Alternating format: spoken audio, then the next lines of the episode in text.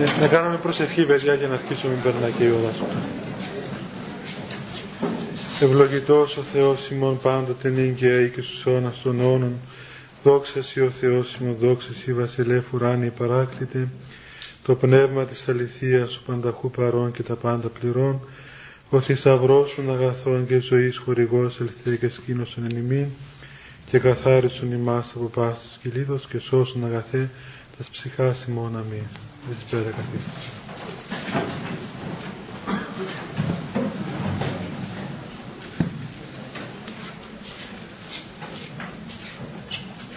Έχει, έχει θέσεις παιδιά εδώ μπροστά. Ελάτε.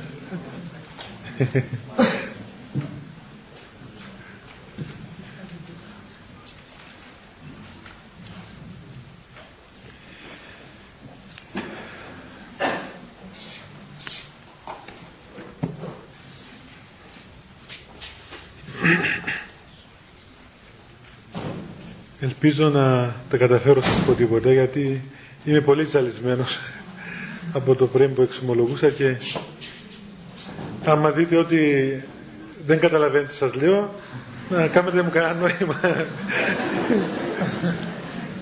Σημαίνει κάτι δεν πάει καλά. Λοιπόν ε, είναι τελευταία φορά που βρισκόμαστε πριν το Πάσχα, πριν τη Μεγάλη Εβδομάδα. Και οπωσδήποτε δεν μπορούμε να μιλήσουμε για τίποτα άλλο παρά μόνο για αυτό το μεγάλο γεγονός το οποίο ε, σαν μέλη της Εκκλησίας θα περάσουμε έτσι εκκλησιαστικά.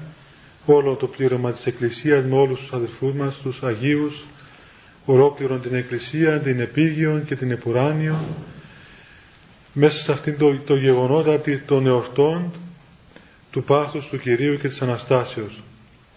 Και όπως είπαμε και άλλη φορά και παιδιά θέλετε εμείς και και στην πόρτα γιατί οι άλλοι που έρχονται ντρέπονται να μπουν μέσα.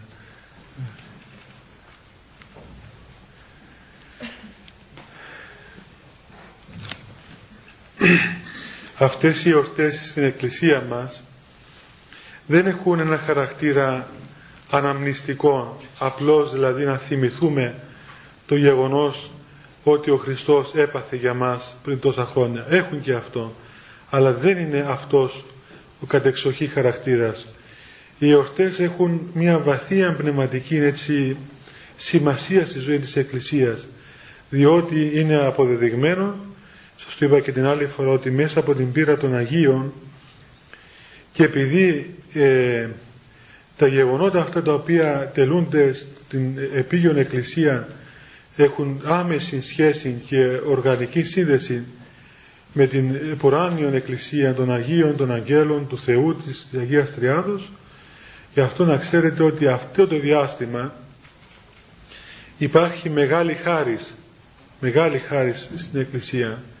Τώρα από εμάς εξαρτάται από τον κάθε ένα άνθρωπο να μετάσχει, να μετάσχει αυτής της χάριτος ε, και μετέχουμε στην χάρη του Θεού εάν πραγματικά έτσι ε, ετοιμάσουμε τον εαυτό μας ετοιμάσουμε την καρδία μας ε, να δεχθεί, να ακούσει αυτόν τον λόγο του Κυρίου.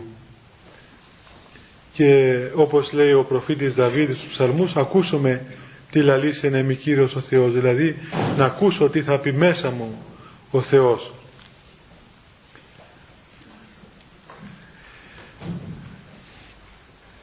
Και έτσι ήθελα να σας πω, να σας κάνω μια έτσι απλή ξενάγηση δηλαδή σε αυτές τις μέρες που θα περάσουμε και μετά να σταθούμε αν έχουμε χρόνο σε, σε τρία πρόσωπα των ημερών αυτών. Τώρα βρισκόμαστε στην εβδομάδα του Λαζάρου, όπως λέγεται, την τελευταία εβδομάδα της Μεγάλης Σαρακοστής, τη τελευταία εβδομάδα της Μεγάλης Νηστείας, πρώτης Μεγάλης Εβδομάδας του Πάσου του Κυρίου, η οποία έχει σαν τέρμα το Σάββατο όπου εορτάζουμε το γεγονός όπου ο Κύριος πήγε στη Βιθανία και ανέστησε τον νεκρό Λάζαρο ο οποίος τέσσερις ημέρες πριν είχε να αποθάνει, ετάφηκε στον τάφο που υπάρχει μέχρι σήμερα και ο Χριστός ο οποίος ήταν φίλος του Λαζάρου ε, πήγε και ε, οδηγήθηκε στον τάφον εκεί και ανέστησε τον νεκρόν Λάζαρον. Και αυτή η Ανάσταση έχει μεγάλη σημασία διότι ακριβώς πιστοποιεί την κοινή Ανάσταση. Την κοινή Ανάσταση όλων των ανθρώπων, όλων μας. Είναι, είναι βασικότατο δόγμα, βασικότατη διδασκαλία της Εκκλησίας αυτή η κοινή Ανάσταση ολοκλήρου του ανθρωπίνου γένους του εκνεκρών. Και αν βγάλουμε την Ανάσταση των νεκρών, τότε όπως λέει ο Απόστολος είναι μάτια και η πίστη μας, μάτια και τα έργα μας, μάτια και η Εκκλησία μας. Αυτή η κοινή Ανάστασης, η εμπειρία της Αναστάσεως, μας δίδει ακριβώς τη δύναμη να αντέξουμε στον κόσμο, να υπομένουμε, να ευρεθούμε αντιμέτωποι ο καθένας και με τον προσωπικό μας βιολογικό θάνατο που θα έρθει σε κάποια στιγμή της ζωής μας αναπόφευκτα και με τον βιολογικό θάνατο των γύρω μας ανθρώπων που και αυτό θα το δοκιμάσουμε διότι οπωσδήποτε θα δούμε, θα γευθούμε τον θάνατο των οικείων μας, των φίλων μας, των αγαπημένων μας μέχρι που να έρθει η ώρα που και εμείς θα βρεθούμε σε αυτόν την τελευταία ώρα του δικού μας θανάτου. Εάν από την ζωή μας φύγει Ανάστασης τότε είμαστε πολύ τραγικά όντα όντα καταδικασμένα σε θάνατον ε, υπάρξεις οι οποίες δεν έχουν τίποτα το φωτεινό στην, στην πορεία τους διότι ό,τι κάνουν τα πάντα, οι σπουδές τους, οι κινήσεις τους τα έργα τους, τα, τα οικοδομήματα τους ε, οι επιτυχίες τους όλα, όλα όσα γίνονται όλα αλέθονται μέσα στο μήλον του θανάτου δηλαδή στο μήλον του, του ολέθρου διότι θάνατος σημαίνει όλεθρος βασικά. Καταστροφή ολοκλήρων, ολόκληρων των έργων μας και της υπάρξεώς μας.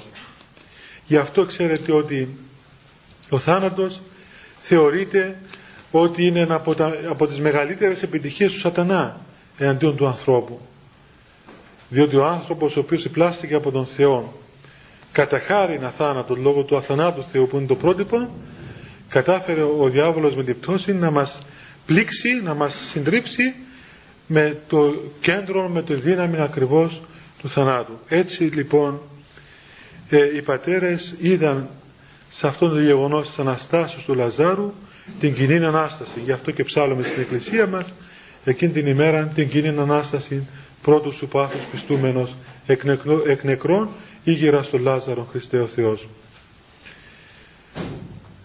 Γι' αυτό έτσι να, να έχετε ελπίδα στην Ανάσταση των νεκρών. Είναι ένα βίωμα το οποίο δυστυχώς ατόνισε ε, σε εμάς τους χριστιανούς διότι ε, περιοριστήκαμε στην, στην εγκόσμια πραγματικότητα και πολλές φορές βλέπουμε ότι και ο αγώνας που κάνουμε περιορίζεται εδώ στα του κόσμου τούτου και ο χριστιανικός αγώνας ακόμα που κάνουμε. Βλέπετε, κάνουμε αγώνες χριστιανικούς και έχουμε προοπτικές για τον παρόντα κόσμο. Δεν, δεν βλέπουμε την ζωή μας με στην προοπτική της Αναστάσεως των πάντων. Ενώ οι Άγιοι ακριβώς προχωρούσαν πιστεύοντας ακράδαντα στην Ανάσταση. Και έτσι ε, βιώνοντας και ζώντας την, την, την Ανάσταση των νεκρών κατάφερναν να αξιολογήσουν τα παρόντα. Δηλαδή αυτή η αίσθηση του θανάτου, αυτή η μνήμη της φθοράς, η αίσθηση της φθοράς των παρόντων δεν καταλήγει στον χριστιανό σε μια απεσιοδοξία, σε μια καταθλιπτική κατάσταση αλλά σε μια φοβερά δυναμική, αισιόδοξη κατάσταση διότι πιστεύει και ξέρει και βιώνει ότι όλα τα πάντα τα πάντα εδώ που συμβαίνουν θα καταλήξουν όχι στον θάνατο αλλά στην Ανάσταση. Και ο θάνατος είναι απλώς ένα γεγονός παροδικών. Δεν είναι κάτι που μένει. Έτσι λοιπόν και ο θάνατός μας και ο θάνατος των άλλων ανθρώπων ε, δεν είναι κάτι μόνιμο δεν είναι κάτι το οποίο βυθίζει εμάς σε μια απέλπιδα ε, θλίψη αλλά σε μια ε, ζωηφόρον κατάσταση ακριβώς της Αναστάσεως των πάντων. Δεν ξέρω εδώ ε, ε, δεν έχω δει στον κόσμο. Πολλά χρόνια 20 χρόνια δεν θυμάμαι δηλαδή πως γίνονται. Αλλά θυμάμαι που κάναμε κηδείες στους μοναχούς δηλαδή που ενταφιάζουμε τους μοναχούς. Και όταν βάλαμε το, το λείψανο του κεκοιμημένου στον τάφο τότε ψάλαμε το Αναστάσιμο τροπάριο. Λοιπόν το Αναστάσιμο τροπάριο της εβδομάδος αυτό που ψάλουμε και σκεπάζουμε τον κεκοιμημένο ε, με το χώμα ψάλλοντας ακριβώς την, την, την εκνεκρόν Ανάσταση του Χριστού. Και αναμένουμε την ώρα που και αυτός ο αδελφός μας θα αναστηθεί εκ νεκρών όταν θα έρθει η ώρα που ο Κύριος θα επιστρέψει στην Δευτέρα παρουσία και οι πάντες θα αναστηθούν θα λάβουν το σώμα που έχουν τώρα αλλά πνευματικό όπως το σώμα του Χριστού μετά την Ανάσταση και για να σας πω απλώς μια έτσι ε, παρεμφερή ε, υπόμνηση είναι ότι εδώ ακριβώς έγκυται το γεγονός ότι η Εκκλησία δεν αποδέχεται τη μετεσάρκωση διότι αν αποδεχθεί τη μετεσάρκωση τότε πάβει να υπάρχει Ανάσταση.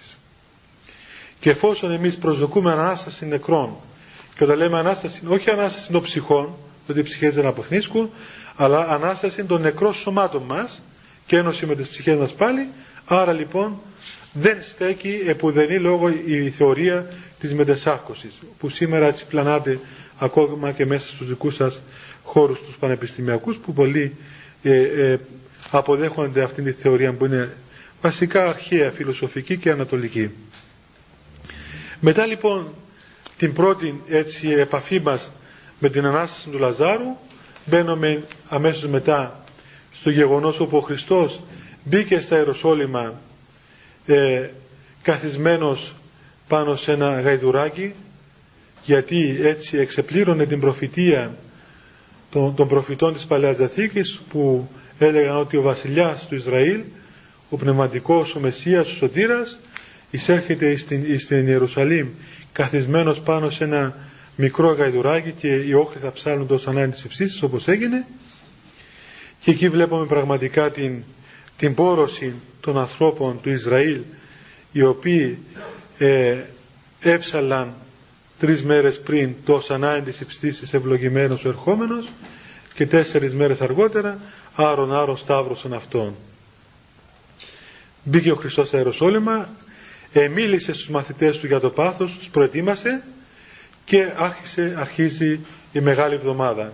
Τη Δευτέρα, τη Μεγάλη Δευτέρα, οι πατέρες όρισαν να έχουμε τη μνήμη του Ιωσήφ, του Παγκάλου Ιωσήφ, ο οποίος ήταν ο δίκαιος Ιωσήφ, που έζησε, όπως ξέρετε, στην Παλαιά Διαθήκη, τον επούλησαν τα αδέρφια του, στους ε, Αιγυπτίους, έμεινε χρόνια εχμάλωτος, μετά ως εκθαύματος ε, έγινε ε, αντιβασιλέας, φαραώ και έσωσε τους αδερφούς του από τον θάνατον παρέχοντάς τους την τροφή. Είναι προτύπωσης του Χριστού ο Ιωσήφ διότι ακριβώς η, ζωή του, η πανάρετος ζωή του, η γεμάτη αρετή ζωή του, γεμάτη καθαρότητα και σοφροσύνη προτύπωσε την τελεία ζωή του Χριστού. Ε, η προδοσία από τα αδέλφια του ε, προτύπωσε την προδοσία από τον, του Χριστού από τους Ισραηλίτες η παραμονή του ισολάκων της φυλακής εκεί χρόνια, 16 χρόνια την τρίμερον ταφή του Κυρίου η ελευθέρωση του την Ανάσταση και η είσοδος των αδελφών του εις το βασίλειο, την είσοδο τη δική μας στην Βασιλεία του Θεού. Ακόμα έβαλαν αυτό οι πατέρες για να μας δείξουν ότι χρειάζεται πρακτική εργασία κανείς για να ανεβεί κοντά στον Θεό. Δεν είναι μόνο δηλαδή θεωρία, δεν είναι μόνο φιλοσοφία ε, η είσοδος μας εις τον Θεό, αλλά είναι πράξεις. Και πράξεις πολλές φορές ε, που τιμάται και ισόβια και με αίμα. Δεν ξέρω, πιστεύω ότι ξέρετε την ιστορία του Ιωσήφ, αλλά να την ξαναδιαβάσετε έτσι αυτές τις μέρες από την Παλαιά Διαθήκη να δείτε πόσο μεγάλες ψυχές ήταν αυτοί οι άνθρωποι ο οποίος ενώ παρεδόθηκε από τους αδερφούς του και τρόπον να φαίνεται ότι εγκαταλείφθηκε από τον Θεό και υπέστη τον μεγάλο πειρασμό της γυναίκας του Πετεφρή να υποκύψει να έχει σχέσεις μαζί της ε, ερωτικές σχέσεις αυτός αρνήθηκε και αυτή βέβαια εξεμάνει εναντίον του και τον παρέδωσε και μπήκε στη φυλακή 16 χρόνια και εκεί παρέμεινε σε τόσες σκληρές δοκιμασίες χωρίς να πει το γιατί. Και πού είναι ο Θεός; Τίποτε. Υπέμεινε τη δοκιμασία του χωρίς ίχνος ε, διαλογισμό εναντίον του Θεού. Και ε, είχε τέτοια μεγάλη πίστη στον Θεό που ενώ πέρασαν τόσα πολλά χρόνια δεν είχε καμία αμφιβολία μέχρι που ήρθε η ώρα που η Θεία Χάρη τον έβγαλε από εκεί και τον έκανε βασιλιά της Αιγύπτου. Μετά η Μεγάλη Τρίτη ε, εορτάζουμε τη μνήμη των δέκα Παρθένων της παραβολής, διαβάζουμε στην Εκκλησία την παραβολή του Ευαγγελίου των δέκα Παρθένων γυναικών οι οποίες πέντε ήσαν οι φρόνιμες και πέντε ανόητες γυναίκες. Εκεί που λέει το Ευαγγέλιο ότι περίμεναν τον Ιφίον να έρθει όπως ήταν το έθιμο το εβραϊκό αλλά ετέλειωσαν το λάδι στα, στα λιχνάρια τους και οι πέντε είχαν, είχαν λάδι αγόρασαν λάδι αλλά οι άλλες δεν είχαν. Και όταν ήρθε η ώρα που ο νηφίος επεσκέφθηκε ε, και ήταν να μπει στους γάμους αυτές δεν είχαν λάδι και έτσι δεν μπήκαν στους γάμους. Και συμβολίζουν αυτή η παραβολή που είπε ο Χριστός εμάς τους ανθρώπους που αρκούμαστε στα εξωτερικά έργα. Στα εξωτερικά έργα χωρίς τίποτα εσωτερικό χωρίς κάτι το πνευματικότερο χωρίς τη χάρη του Αγίου Πνεύματος.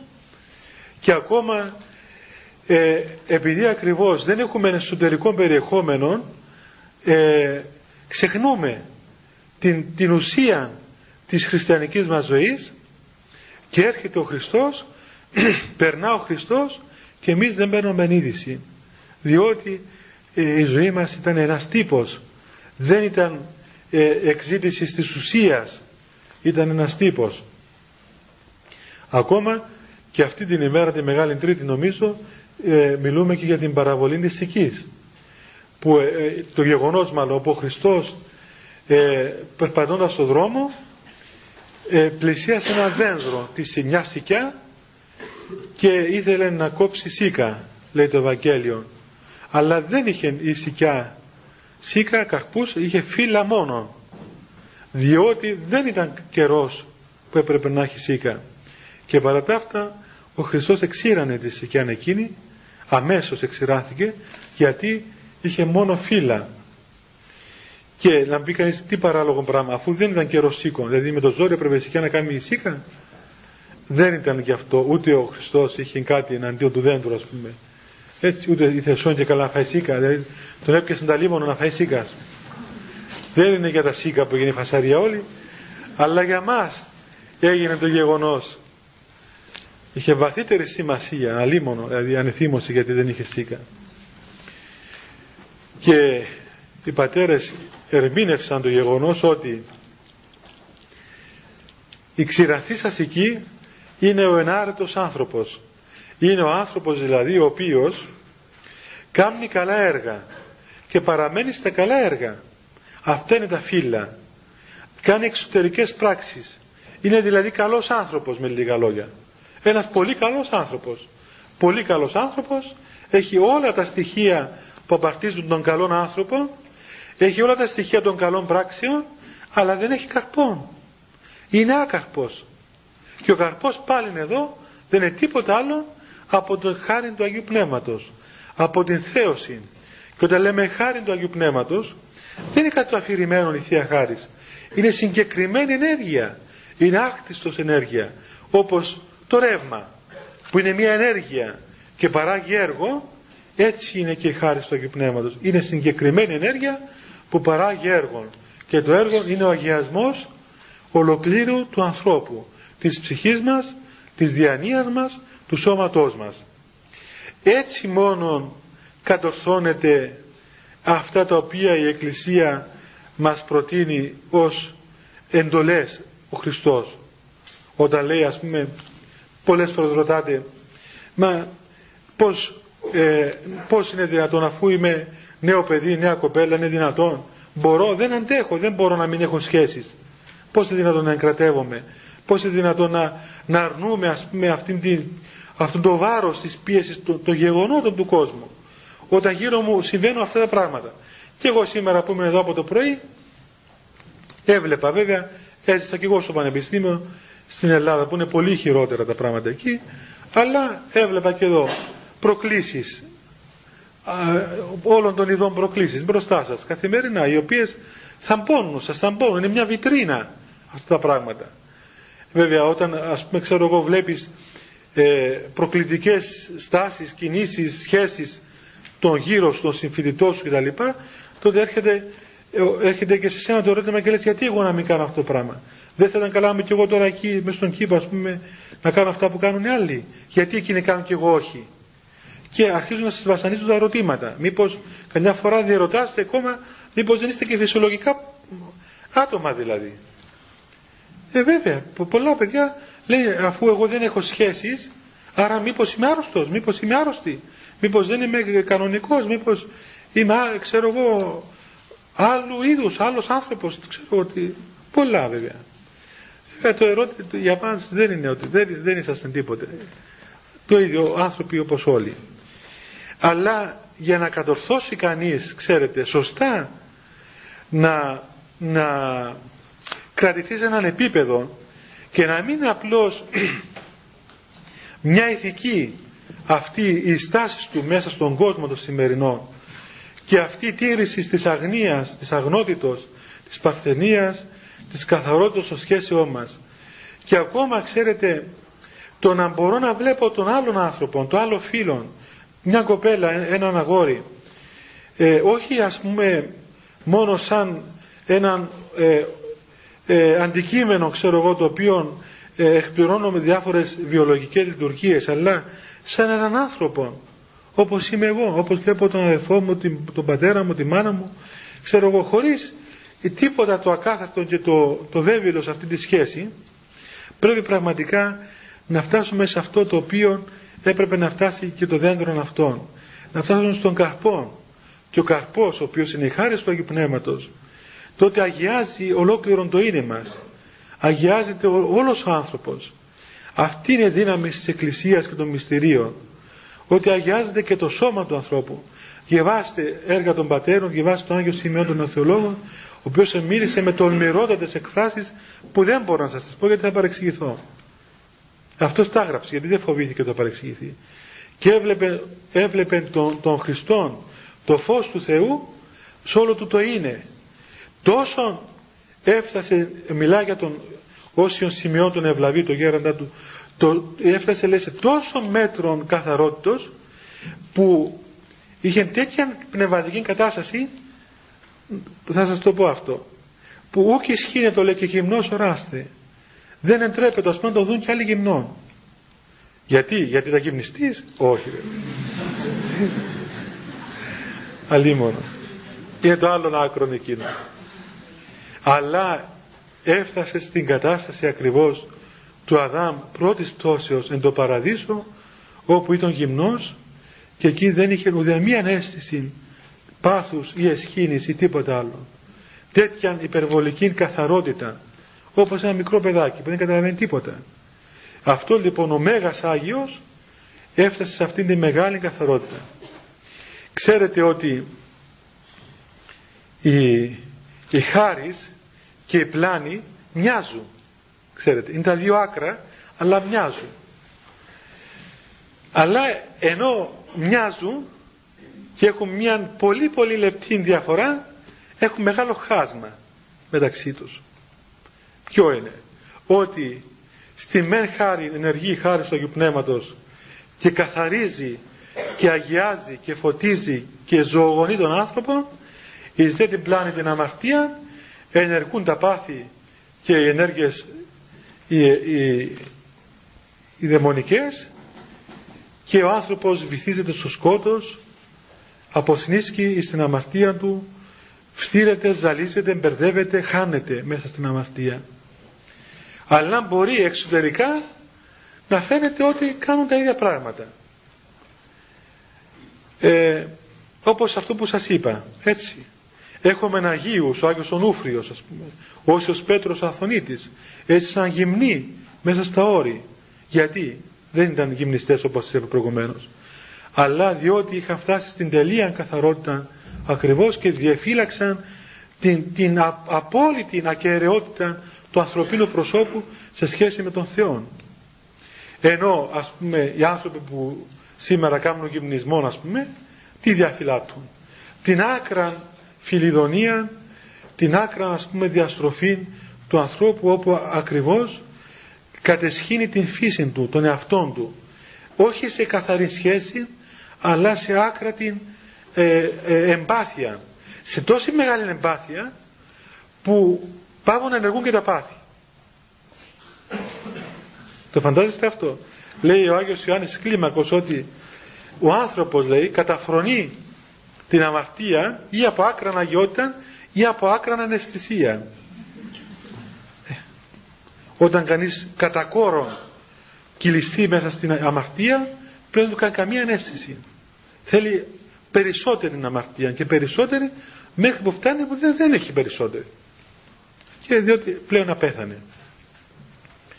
Λέω αυτό για να καταλάβετε το, τα γεγονότα ότι έχουν σημασία στην πνευματική ζωή του εκάστου ανθρώπου. Και ότι εάν ο άνθρωπος αποκτήσει τον καρπό του Αγίου Πνεύματος την χάρη αυτήν την, την αγιαστική χάρη τότε μόνο μπορεί ο άνθρωπος πραγματικά να κινείται ελεύθερα. Τότε όπως λέει το Ευαγγέλιο εάν ο Υιός ελευθερώσει μας όντως ελεύθεροι έφεστε είστε πραγματικά ελεύθεροι. Και οι Άγιοι διαφύλαξαν την ελευθερία του ανθρώπου και την ετήρησαν γι' αυτό ξέρετε ότι ένα διάστημα ακόμα και μέσα στους χώρους των κατηχητικών ας πούμε αποκρύπτονται η βή των Αγίων. Διότι πού να πεις ότι ο Άγιος Πέτρος ήταν γυμνός. Πα, πα, πα, πα, πα. Ε, πρέπει να φοράει ας πούμε μακριά ρούχα. Διότι αυτό επιβάλλει ηθική. Διότι ήταν ηθικολογία. Αλλά όταν υπάρξει αγιώτης θα πεις βέβαια ήταν γυμνός αλλά ήταν Άγιος. Και αν εσύ γίνεις Άγιος όπως έγινε ο Άγιος Πέτρος ο οποίος επέρασε την πρακτική αρετή και την άκρα άσκηση και, την, και την, τη φλόγα της αγάπης προς τον Θεό τότε γίνει Άγιος και κάνε ό,τι θέλεις. Έτσι. Αλλά να είσαι Άγιος όμως να μην είσαι εμπαθής. Τότε, τότε θα γίνεις όργανο του σατανά αντί όργανο του Θεού.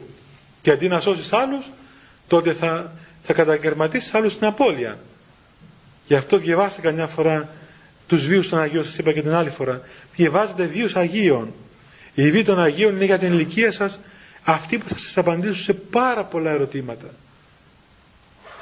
Και θα δείτε τη μεγάλη ελευθερία της Εκκλησίας. Έχουμε Αγίους που κάνουν τους τρελούς. Ήταν διαχρυσόσαλοι, κάναν τρέλες. Δηλαδή σήμερα θα τους βάλω στο φρονοκομείο ας πούμε τους Αγίους αυτούς. Αλλά ήταν Άγιοι, ήταν μεγάλοι Άγιοι. Και θεωρούνται πραγματικά οι διαχρυσόσαλοι ως στα πρώτα επίπεδα της μεγάλης αγιότητος.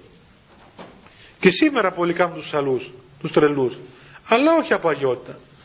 Άλλοι, άλλοι γιατί πάσχουν πράγματι άλλοι γιατί κάνουν αναισθησία άλλοι γιατί κάνουν τους αναρχικούς άλλοι γιατί έχουν συμπλέγματα κάνουν τους τρελούς. Αλλά δεν έχει καμιά σχέση αυτή η τρέλα με την, τον Άγιο τον, τον, τον εξαγιασμένων άνθρωπων την Τετάρτη, την Μεγάλη Τετάρτη ε, έχουμε την ανάμνηση της γυναίκας εκείνης της αμαρτωλής γυναίκας της κοινή γυναίκας της πόρνης η οποία άλυψε τα πόδια του Χριστού με το μύρο. Και ο Χριστός την άφησε. Και εκεί είχαμε και μια διαμαρτυρία. Διαμαρτυρήθηκε ο Ιούδας ο καημένος ο Ιούδας ο οποίος είπε ότι αυτό το μύρο δεν μπορούσε να πουληθεί για να δώσει στους στο φτωχούς.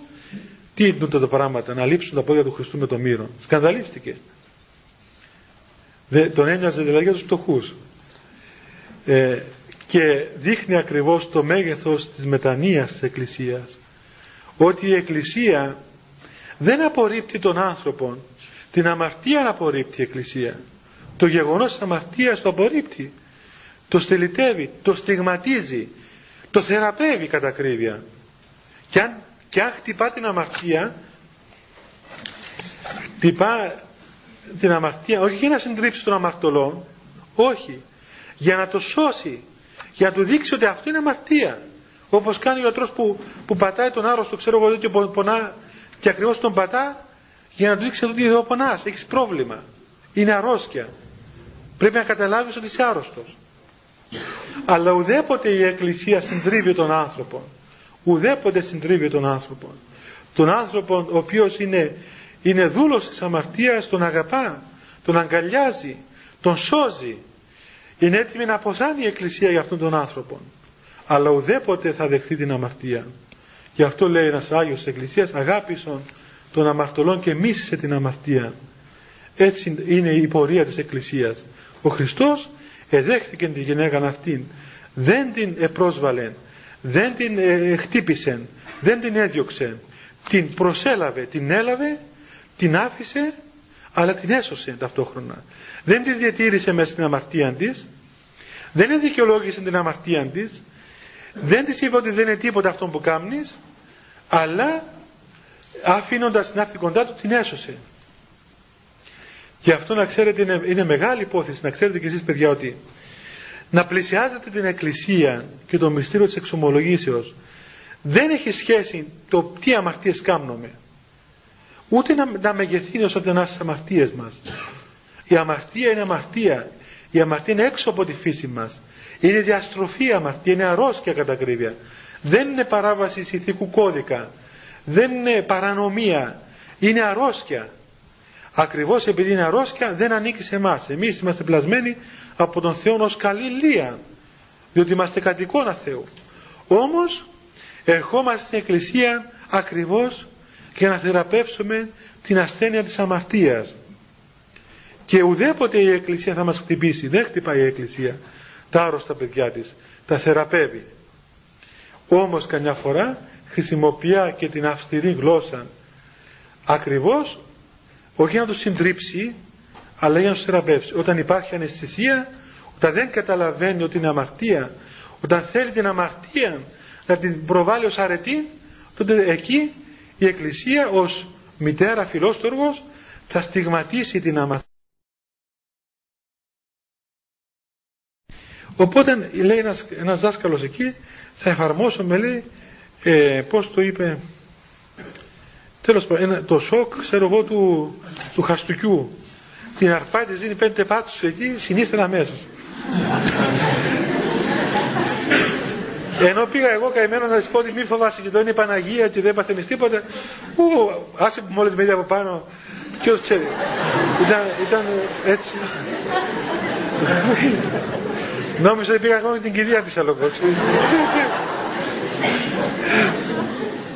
Βόρα, δεν ήθελε να φοβερό πράγμα. Πρώτη φορά είδα και εγώ έτσι τόσο ιστερική κατάσταση. Επειδή ξέρετε έχει κρέμους τα, τα αυτοκίνητα στρίβουν ας πούμε. Οπότε με τα καλά λόγια δεν έπαιρνε. Οπότε την αρπάει αυτός από τα μαλλιά, της έδωσε δυο χαστούκια ας πούμε αμέσως συνήρθε. Ήπια μια λεμονάδα και ήταν ας πούμε...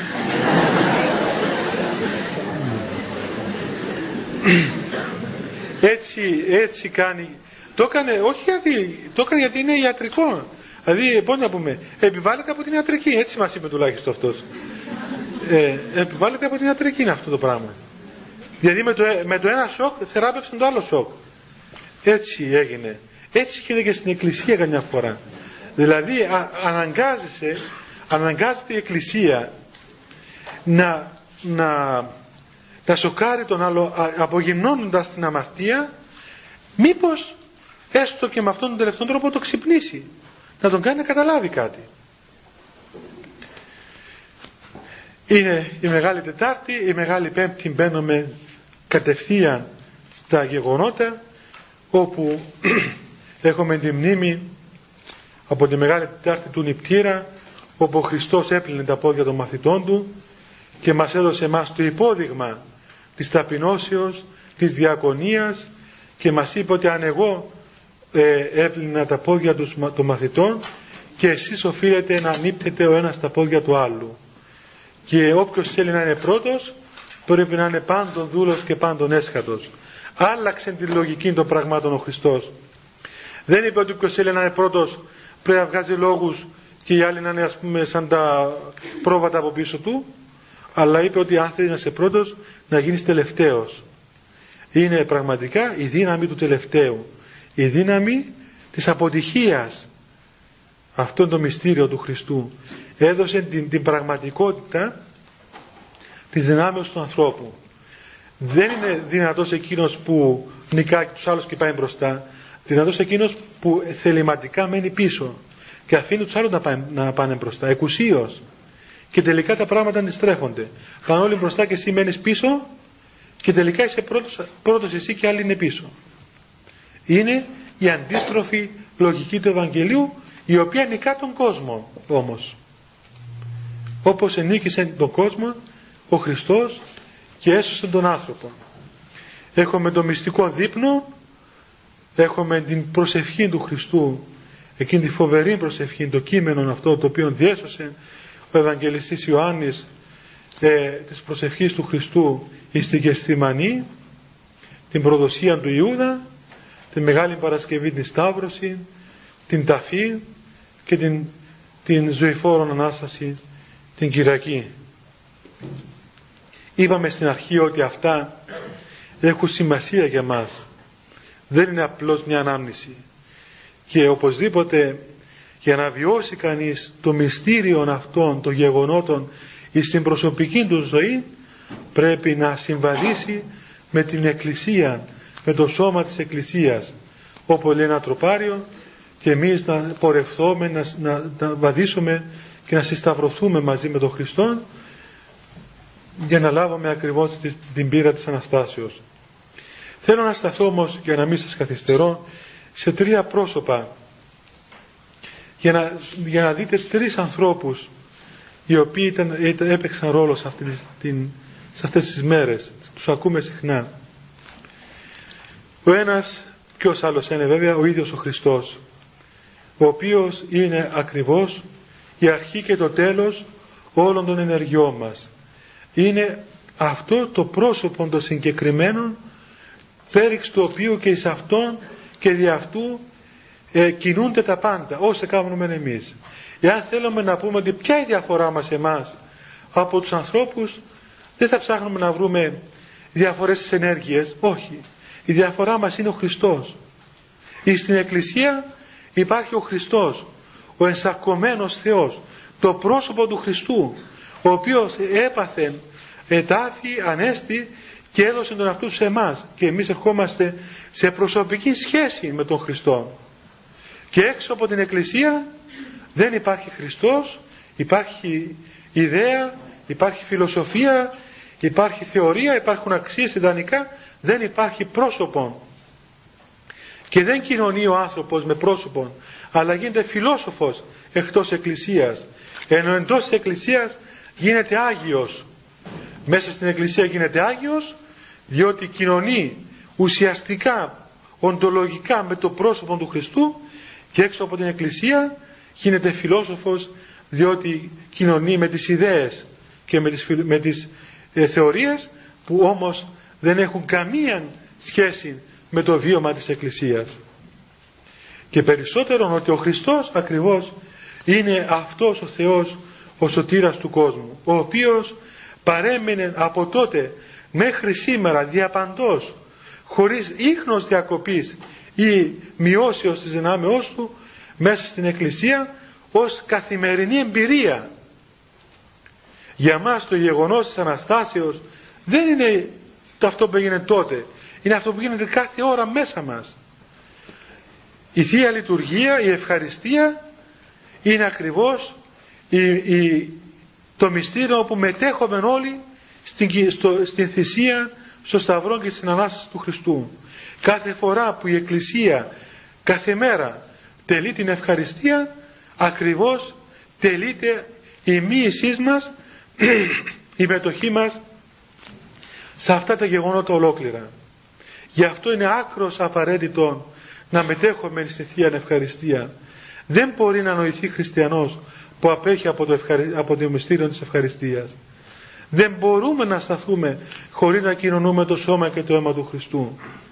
Και όλος ο αγώνας που κάνουμε είναι ακριβώς το τέρμα το πρακτικό μας αγώνα είναι το γεγονός της ώρας αυτής όπου θα κοινωνήσουμε το σώμα και το αίμα του Κυρίου.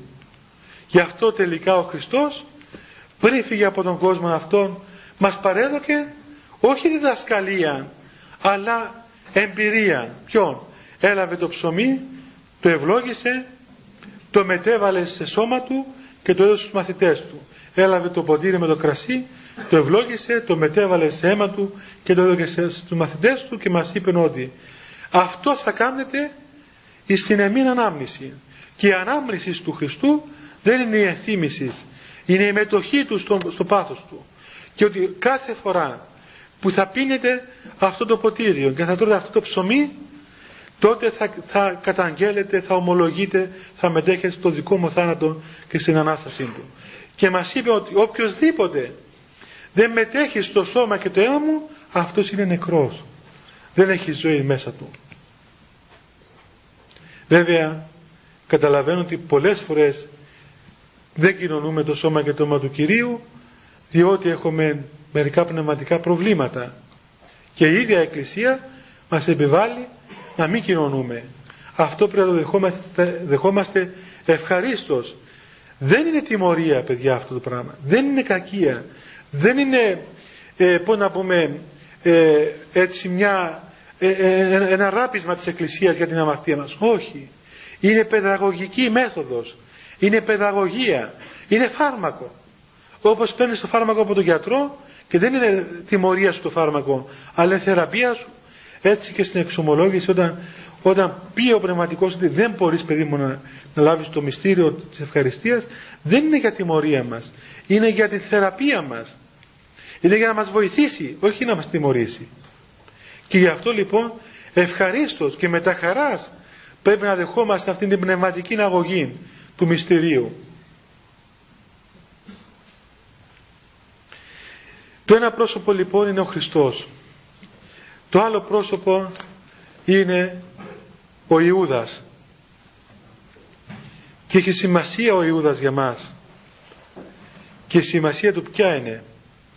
Η σημασία του είναι ότι δείχνει ακριβώς το μέγεθος της τραγωδίας ενός ανθρώπου που έφυγε μακριά από τον Θεό.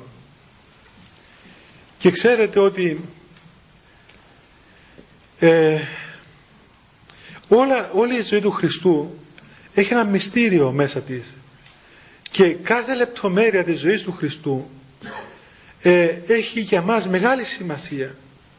Δεν είναι τυχαίο πρόσωπο ο Ιούδας γιατί ο Ιούδας επαναλαμβάνεται διαμέσου των αιώνων και όλοι μας μπορούμε να πάση στιγμή να κάνουμε το ίδιο.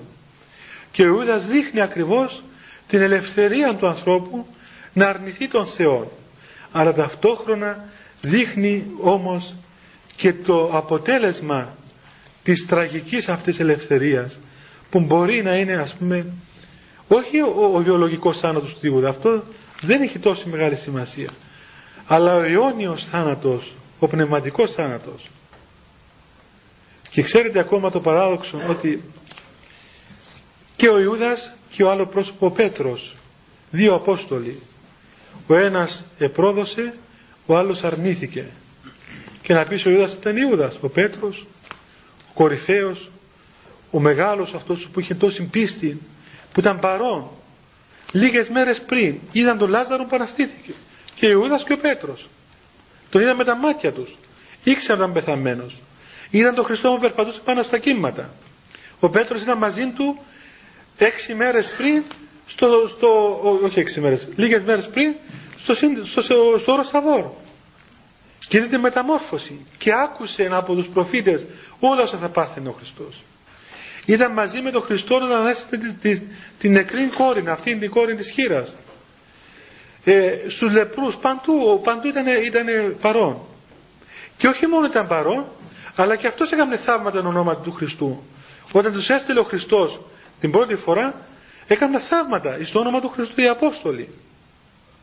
Και ακόμα περισσότερο ο Χριστός του προείπε ότι Πέτρε θα με αρνηθείς. Πριν να φωνάξει ο πεντινός τρεις φορές θα με αρνηθεί, αρνηθείς και του πω ότι όχι εγώ δεν πρόκειται να σε αρνηθώ. Έστω και αν, και αν πεθάνω. Αν πρέπει να πεθάνω θα πεθάνω. Δεν θα σε αρνηθώ τον προειδοποίησε. Ήταν παρόν εις την προσευχή. Είδε τον άγγελο ο οποίος ενίσχυε τον Χριστό όταν προσήφιε είδε τον Χριστό ο οποίος έδωσε νέμα είδε τον Χριστό που κόλλησε τα αυτή του τυρέτη που το έκοψε αυτός με το σπαθί του. Και όμως ήρθε η ώρα σε λίγη ώρα όχι μετά από χρόνια μετά από λίγες, λίγα, ε, λίγο χρόνο λίγες ώρες ίσως αρνήθηκε τον Χριστό που όχι μπροστά στον Πιλάτο αλλά μπροστά σε μια κοπέλα μια υπηρέτρια.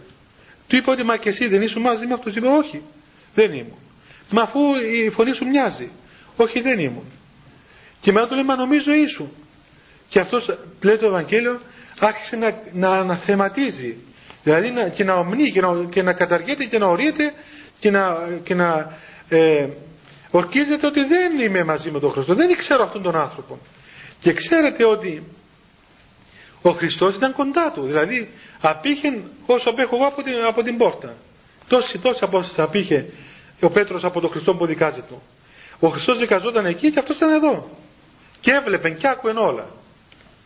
Και όμως αρνήθηκε. Και λέει ο Ευαγγελιστής Μάρκος όταν εφώναξε ο Πετινός τότε πάλι ο Πέτρος δεν κατάλαβε ούτε θυμήθηκε και λέει το Ευαγγέλιο στραφής ο Κύριος ενέβλεψε τον Πέτρο εστράφηκε ο Χριστός και τον κοίταξε.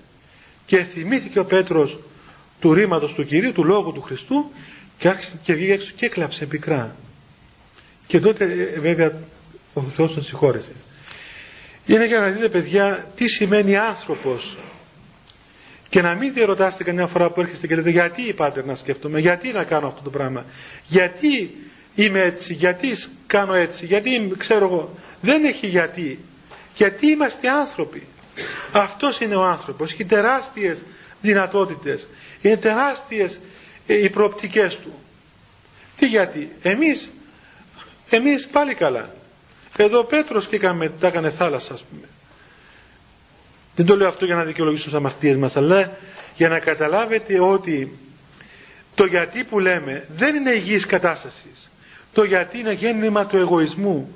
Είναι γέννημα της απογνώσεως. Είναι γέννημα της απελπισίας του σκότους. Δεν ρωτάει ο άνθρωπος γιατί. Τι σημαίνει γιατί. Αφού είμαι άνθρωπος. Είμαι αδύνατος, είμαι εμπαθής, είμαι πεπτοκός άνθρωπος. Δεν έχει γιατί σε μένα. Σε μένα υπάρχει ένα πράγμα. Η επίγνωση της αμαρτίας μου και η μετάνοια του Πέτρου. Διότι και ο Ιούδας μετανόησε, ξέρετε. Και ο Ιούδας μετανόησε. Αλλά τι έκαμε. Μετανόησε, αλλά δεν εστράφηκε στον Χριστό. Αλλά πήγε μόνος του να θεραπεύσει τον αυτόν του. Δηλαδή πήγε μόνος του να λύσει το πρόβλημα της αποστασίας του. Γι' αυτό ενώ, ενώ μεταμελήθηκε και πέταξε τα αργύρια, όμως έδωσε ο ίδιος τέρμα στον εαυτό του και αυτοκτόνησε. Και ο Πέτρος μετενόησε αλλά έκλαψε πικρός και ζήτησε από τον Θεό την άφεση. Γι' αυτό και ο Χριστός τον συγχώρεσε και έδειξε ιδιαίτερη πρόνοια για τον Πέτρο. Γι' αυτό μετά την Ανάσταση είπε να το πείτε και στον Πέτρο και δεν έχασε το θάρρος του. Παρόλο που έκαμε μια τόσο φοβερή πτώση του Πέτρου. Φανταστείτε τι μεγάλη πτώση ήταν αυτή. Πολύ μεγάλη πτώση. Διότι δεν ήταν ένας άνθρωπος, ήταν ο Πέτρος. Ήταν αυτός που ήταν μαζί με τον Χριστό και τον αρνήθηκε αγίνε αρνησή Χριστός όμως έδειξε ακριβώς το μέγεθος της μετανοίας. Τελικά δηλαδή αυτά τα δύο πρόσωπα ο Ιούδας και ο Πέτρος νομίζω μας αντιπροσωπεύουν όλους μας καθημερινά. Και βλέπουμε ότι δεν είναι το γεγονός της προδοσίας ούτε το γεγονός της αρνήσεως που χαρακτηρίζει την αμαρτία. Άρα και σε εμάς δεν είναι οι αμαρτίες που κάνουμε που μας καταδικάζουν. Δεν είναι το γεγονός αυτόν καθεαυτόν που μας κρίνει και μας καταστρέφει. Δεν είναι αυτό το γεγονός. Είναι η αμετανοησία μας που μας καταστρέφει. Και η αμετανοησία η οποία έχει σαν, σαν βάθος τον εγωισμό. Διότι μετανοεί και ο εγωιστής άνθρωπος όταν καταλάβει ότι έκαμε λάθος αλλά δεν μετανοεί σωστά, μετανοεί με εγωιστικών τρόπο. Γι' αυτό η μετάνοια του είναι σκοτεινή. Είναι μετάνοια που τον βυθίζει στο σκότος. Δεν του δίδει ελπίδα χαράς. Δεν του δίδει ελπίδα να επιστρέψει πίσω, να συνεχίσει. Αλλά του κόβει τα πόδια του, του κόβει τα φτερά του. Τον οδηγεί στον πνευματικό θάνατο. Γι' αυτό οι πατέρες θεώρησαν σαν φοβερό κακό, φοβερό από κάθε άλλη αμαρτία, την απόγνωση και την απελπισία.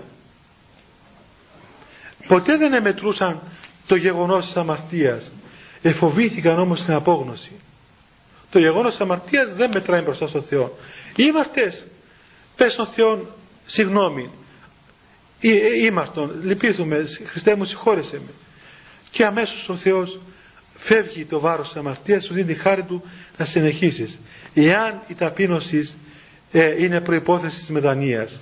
Ο ταπεινός άνθρωπος που μετανοεί καταλαβαίνει το λάθος του και, και κλαίει και παρακαλεί και ανατέλει φως μέσα στην ψυχή του. Γι' αυτό λοιπόν για να, για να κλείσω να σας αφήσω να μιλήσετε αν θέλετε ε, ο Χριστός μας είπε από τους καρπούς θα επιγνώσετε το δέντρο έτσι λοιπόν και εσείς από το τι αποτέλεσμα έχει κάθε κατάσταση μέσα σας θα, θα καταλάβετε αν είναι από τον Θεό.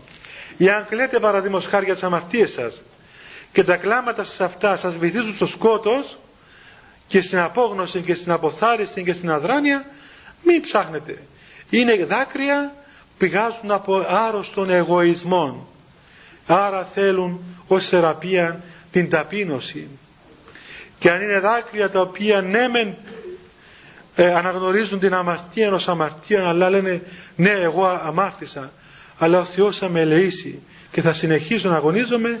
Είναι δάκρυα υγιή είναι πνευματικά δάκρυα τα οποία οπωσδήποτε φέρνουν μεγάλη ωφέλεια μέσα στην ψυχή. Και τα μεν πρώτα τα οποία και οποιονδήποτε συνέστημα ή ονδήποτε συνέστημα σας βυθίζει στο σκότος της απογνώσεως πρέπει οπωσδήποτε να το πετάξετε μακριά από κοντά σας. Πρέπει να φύγει αυτό δεν ανήκει σε εσάς. Μόνο εκεί που έχει ελπίδα και έχει φως, έχει χαρά πρέπει να κρατούμε. Προτιμότερη δηλαδή η αναισθησία από την απόγνωση. Προτιμότερη η αναισθησία από την απόγνωση για να το καταλάβετε καλά. Διότι η απόγνωση κόβει τελείως τον άνθρωπο ενώ η καλή αναισθησία έντινη μέτρο καμιά φορά βοηθάει να βγει λίγο πιο πάνω ο άνθρωπος. Και ιδίως εσείς στην ηλικία σας, όσοι είστε σε ηλικία φοιτητική, ε, και είστε νέα παιδιά δηλαδή, τότε μπορείτε, ε, επιβάλλετε να μάθετε να γίνετε λίγο ανέστητοι. Και τι σας πιάνει η ευαισθησία, η μεγάλη, και σας βυθίζει μες στο άγχος, και όπως έλεγε και ο Πατήρ Παΐσιος, ο διάβολος τον, τον ευαίσθητο τον κάνει περισσότερο ευαίσθητο και το αρχίζει τα γιατί. Και το ένα γιατί γίνεται 10 και τα 10 γίνονται 100 και γιατί, γιατί, γιατί. Και στο τέλος που πάμε στο ψυχίατρο. Εκεί πάμε.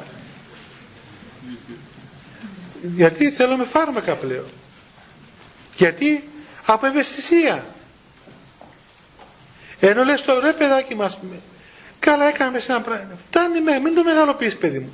Έπιασες μεγεθυντικό φακό και το έκαμες το, το κουνούπι το έκαμες ελέφαντα, ας πούμε. Βρε πάντα το εκεί πέρα να, να φύγει από τη μέσα, ας πούμε. Δεν χρειάζεται παιδί μου μεγαλοποίησης. Καλύτερα δεν στο με αδιαφορία. Εντάξει έγινε τέλειωσε, άστο, πέραστο, ξέχαστο. Περπάτα μπροστά, μην το μεγαλοποιείς. Και δυστυχώς σήμερα εσείς τα νέα παιδιά πάσχετε από υπερευαισθησία η οποία γίνεται μετά τα γεγονότα. Αν ήταν πριν τα γεγονότα θα προφυλάκεστο. Όταν γίνουν τα γεγονότα αρχίζουν τα γιατί. Πριν τα γεγονότα δεν έχει γιατί. Και γίνεται φαύλος κύκλος, φαύλος κύκλος πραγματικά. Και έχουμε αυτό το, το, το, τραγικό φαινόμενο στην Κύπρο, ξέρετε ότι ε, μια στατιστική ενός σύγχρονου μεγάλου ψυχία του ήταν το 70% των νέων ανθρώπων έχουν ψυχοπάθεια. Και όταν λέω ψυχοπάθεια δεν εννοώ είμαστε τρελοί, όχι, Θεός φυλάξει. Δεν είμαστε έτσι, όχι. Αλλά πάσχομαι ψυχικά. Δηλαδή είμαστε σαν ένα λιχναράκι που τρεμοσβήνει. το Χριστός, το Ευαγγέλιο. Γι' αυτό έλεγε πάντοτε ο Πατήρ Παΐσιος, ο, ο, ο μακάριος γέροντας αυτός, να πας να αγοράσεις λίγη καλή αδιαφορία έλεγε. Και όταν του λέγα μα γέροντα βρε παιδάκι μου έλεγε να, λίγο, να γίνετε λίγο ανέστητοι βρε παιδί μου. Εκεί που πρέπει να είστε δεν είσαστε. Εντάξει άστο τέλειωσε έγινε πέρασε ξεπέραστο. Μην το ακρατάς μέσα σου. Είναι σαν το χαλασμένο το φαγητό που άμα το φας και ε, χαλάει το στομάχι συνέχεια. Κάμε το εμετό να τελειώνουμε ας πούμε. Και μην, μην το σκαλίζεις συνέχεια. Και έλεγε μια φορά για ένα που έλεγε, έλεγε τις αμαρτίες του λέει ξέρεις τι μου θυμίζεις. Σαν κάποιο άνθρωπο λέει, που έβαλε μέσα σε μια σακούλα να κάμπος σε καθαρσίες, τις κρατά και περπατάμε στον δρόμο. και του λες, άστα ρε παιδάκι με στο σκούπο εδώ τενεκέτες σε καθαρσίες, πέτατες. Όχι, τις κρατά και δεμένες. Σκοτάδι. Μπαίνει μέσα στα σαλόνια, μέσα στην κουζίνα, τη παίρνει μαζί τους. Μέσα σακούλα, μην του φύγουν. Πέρατε παιδί μου στο καλάθι και πάνε πλήν τα χέρια σου και περπάταν μπροστά. Και δεν είναι έτσι τα πράγματα. Λοιπόν, είναι 9 παρα 5. Θέλετε να πείτε τίποτα, παιδιά;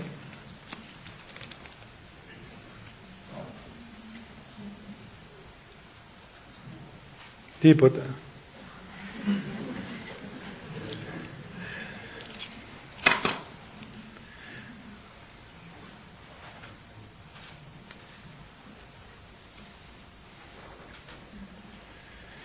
Έχει πολλούς που δεν εξομολογήθηκαν. Δεν πρόλαβαν. Ναι. Ε, να πάτε εξομολογηθείτε.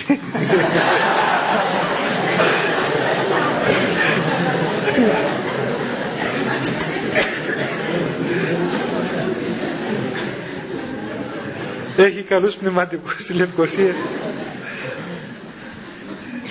Για να μην ξαναρχόμαι εγώ από τον μαχαίρα εδώ κάτω. Ε, κοιτάξτε παιδιά, είναι το, βέβαια το καταλαβαίνω, ας πούμε, εντάξει, θέλετε εδώ το πανεπιστήμιο, αλλά ξέρετε τουλάχιστον όσοι είστε στη Λευκοσία, δόξα τω Θεώ έχουμε πολύ καλούς πνευματικούς στη Λευκοσία, είναι μεγάλη ευλογία αυτό, και ο Αρχιεπίσκοπος έκαμε τελευταίους νέους πνευματικούς καλούς, ορθωμένους σε πολλές ενορίες, που μπορείτε να πάτε. Πράγματι, γιατί τις μέρες του Πάσχα είναι πολύ δύσκολες. Στη Λεμεσό υπάρχουν καλοί πνευματικοί, ε, εγώ και μπορώ να σας συστήσω με τον πατήρ Σπυρίδων. Στο Ζακάκι, όσοι είστε από τη Λεμεσό, ο πατήρ Ιωάννης στη Φασούλα, ο πατήρ Εμιλιανός στο Κελάκι, στη Λάρνακα είναι πάρα πολύ καλή ο πατήρ Σιμεών, ο πατήρ Αντώνιος Στρούλους, ο πατήρ Σοφρόνιος Χρυσοπολίτησα, ε, δεν θυμάμαι κανέναν άλλον τώρα. Στην Πάφο υπάρχουν καλοί πνευματικοί που δεν τους ξέρω εγώ. Ε, αλλά υπάρχουν όμως. Εγώ δεν τους γνωρίζω, δεν ξέρω από την Πάφο. Λευκοσία. Λευκοσία, ας πούμε, να πιάσω ένα παιδό κοντά είναι ο πατήρ Γεώργιος στο πλατή, ο πατήρ Θεομίδης στον Άγιο Γεώργιο Αγλαντζάς, ο πατήρ Γεώργιος στην ε, λέγεται, Μεγάλη Εκκλησία που λέγεται, Παλτουριώτησα, στο πατήρ Γεώργιος στο Καϊμακλή, είναι ο πατήρ Μάριος στον Άγιο Παύλο, ο πατήρ Λίνος εδώ στα Λατσιά, ο πατήρ Χριστόλος ε, ε, δυστυχώς ε, είναι ασθενής, δεν μπορεί να εξομολογεί, είναι ο πατέρ Λουκάς εκεί, είναι ο πατέρ Τέλος, ο πατέρ Τέλος, στη Μακεδονίδισσα, ε; ο πατέρ Ανδρέας ο στην Νήσου, είναι επίσης ο πατήρ Γαβριήλ στο μετόχι του Κίκου. Είναι πολύ καλός γέροντας, ε, μοναχός, πάρα πολύ καλός έμπειρος, είναι 70 ετών, όσοι θέλετε γέροντες μεγάλους, είναι ό,τι πρέπει. Για εσάς,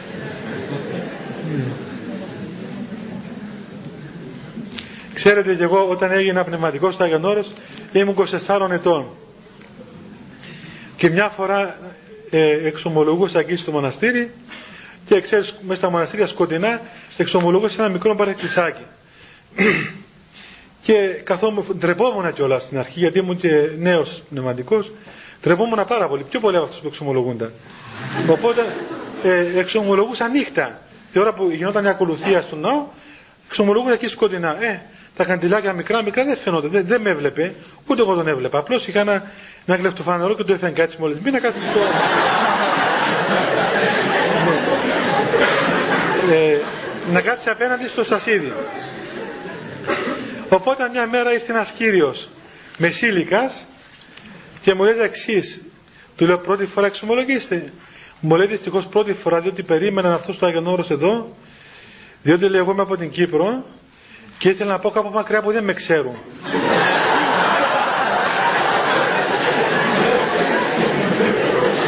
ναι.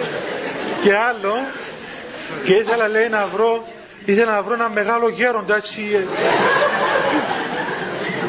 και λέω από, από ποιον πολίτη της Κύπρου, λέει από τη Λεμεσό. λέω Παναγία μου τώρα με δει αυτός ο άνθρωπος, ευτυχώς έσβησα το φανάρι, κάτσε απέναντι ε, ήμουν 25 ετών εξομολογήθηκε και τελικά ήταν και συγγενής μου έτσι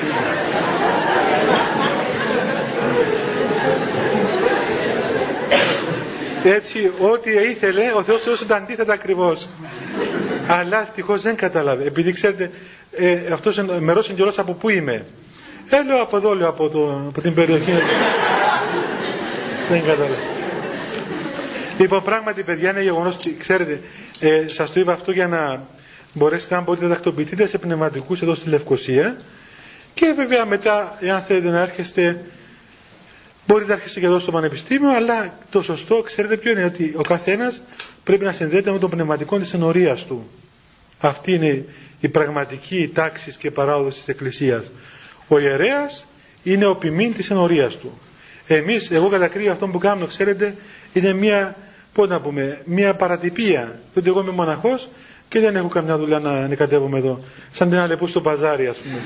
Έτσι. Αλλά τέλος πάντων το κάνουμε για μια εξαίρεση τώρα.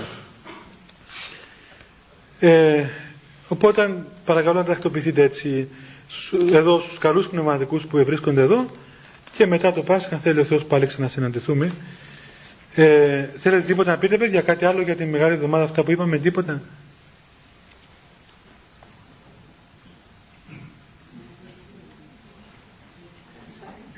Τι; Εντάξει. Η επόμενη φορά θα είναι στις 8 του Μάη, ημέρα Δευτέρα πάλι, 8 Μαΐου. Ορίστε. Άντε Ανδρέα. Σιγά έχει μια ερώτηση Ανδρέας.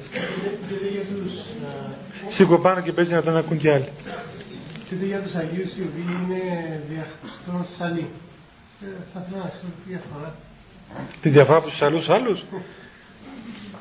είναι ο Χριστός. Πώς μπορεί κάποιος να κάνει κάτι, μια, Αυτό το, μια το, τρέλα, ας πούμε, για τον Χριστό. Ναι, κοίταξε κάτι. Αυτοί δεν κάναν τρέλες. Για τα μάτια των ανθρώπων ήταν τρέλες. Αλλά για τον Θεό δεν ήταν τρέλε. Ήταν σωστές ενέργειες. Οι οποίες ήταν, ήταν κάπου κατόπιν τη πληροφορία της χάριτος. Ήταν σκεύη του Θεού, ήταν, ήταν μεγάλη άγια αυτή. Δεν κάναν τους κατέβαινε γιατί κάναν τρέλε για Χριστό, σαν κάποιος που πήγε και έκλεβε και μετά τα δίνει ελεημοσύνη. Τα έκλεβε από τον μάστρο του, ο οποίος λέει ήταν πλούσιος, έπιανε καμιά κοσαριά λίρα ξέρω κάθε μέρα ε, κρατούσε και αυτός κανένα δυο, έδινε και λαιμοσύνε από τα κλεμμένα. Επίση του γέρο Παΐσον του λέει γέροντα, κλέβω και κάνω και λαιμοσύνε. Ε, του λέει, κοίταξε παιδί μου, διαχριστό άλλους έχουμε, διαχριστό κλέφτες δεν, δεν έχουμε κανένα φορά. Έτσι. Λοιπόν, έχουμε τίποτα να πούμε κύριε Νικολαίδη; Εντάξει. Παιδιά, εύχομαι να περάσετε καλά αυτές τις μέρες με πνευματική ζωή, να πηγαίνετε στην εκκλησία, να προσεύχεστε, αφήστε και λίγο τα μαθήματά σας, δεν θα γίνετε κομπιούτερ, να μάθετε να προσεύχεστε, να γίνετε άνθρωποι, άνθρωπος σημαίνει αυτός που κοινωνεί με τον Θεό. Εντάξει, εάν προσεύχεστε θα μάθετε και καλά τα μαθήματά σας. Εάν αγχώνεστε θα ξεχάσετε εκείνα που μάθετε. Λοιπόν, να πέρασετε στην εκκλησία και ιδιαίτερα θέλω να σας πω το εξής. Ότι το βράδυ της Αναστάσεως του Μεγάλου Σαββάτου πρέπει οπωσδήποτε να μείνετε μέχρι το τέλος της λειτουργίας και να λάβετε το σώμα και το αίμα του Χριστού. Είναι, είναι μεγάλη αμαρτία να φεύγουμε εκείνη τη νύχτα μόλις ακούσουμε ο Χριστός Ανέστη. Διότι αυτό το κάνουν οι Εβραίοι. Αναστεί το Θεός και διασκορπιστήτωσαν οι εχθροί αυτού. Όσοι είναι εχθροί του Χριστού φεύγουν. Οι πιστοί μένουν στο μυστήριο της ευχαριστίας. Να μάθετε να μένετε μέχρι τέλους της λειτουργίας. Ε, να, να λάβετε να κοινωνήσετε το Σάββατο της Αναστάσεως το βράδυ παρακαλώ. Έτσι, όχι με κοσμικό τρόπο, αλλά με πνευματική ζωή παιδιά. Λοιπόν, καλή αντάμωση στις 8 του Μάη. Κάναμε προσευχή για να πάμε. Χριστέ το φως του αληθινών, το φωτίζουν και αγιάζουν πάντα άνθρωπον ερχόμενοι στον κόσμο. Σημειωθεί το εφημάς το φως του προσώπου σου, ή έναν αυτό ψώμεθα φως του απρόσιτον, και κατεύθυνον τα διαβήματα ημών προς εργασία των εντολών σου, πρεσβείες της Παναχάντου σου Μητρός και πάντως σου τον Αγίον Αμήν. Διευχών των Αγίων Πατέρων ημών, Κύριε Ιησού Χριστέ ο Θεός ημών, ελέησον ημάς αμήν. Καλό βράδυ παιδιά.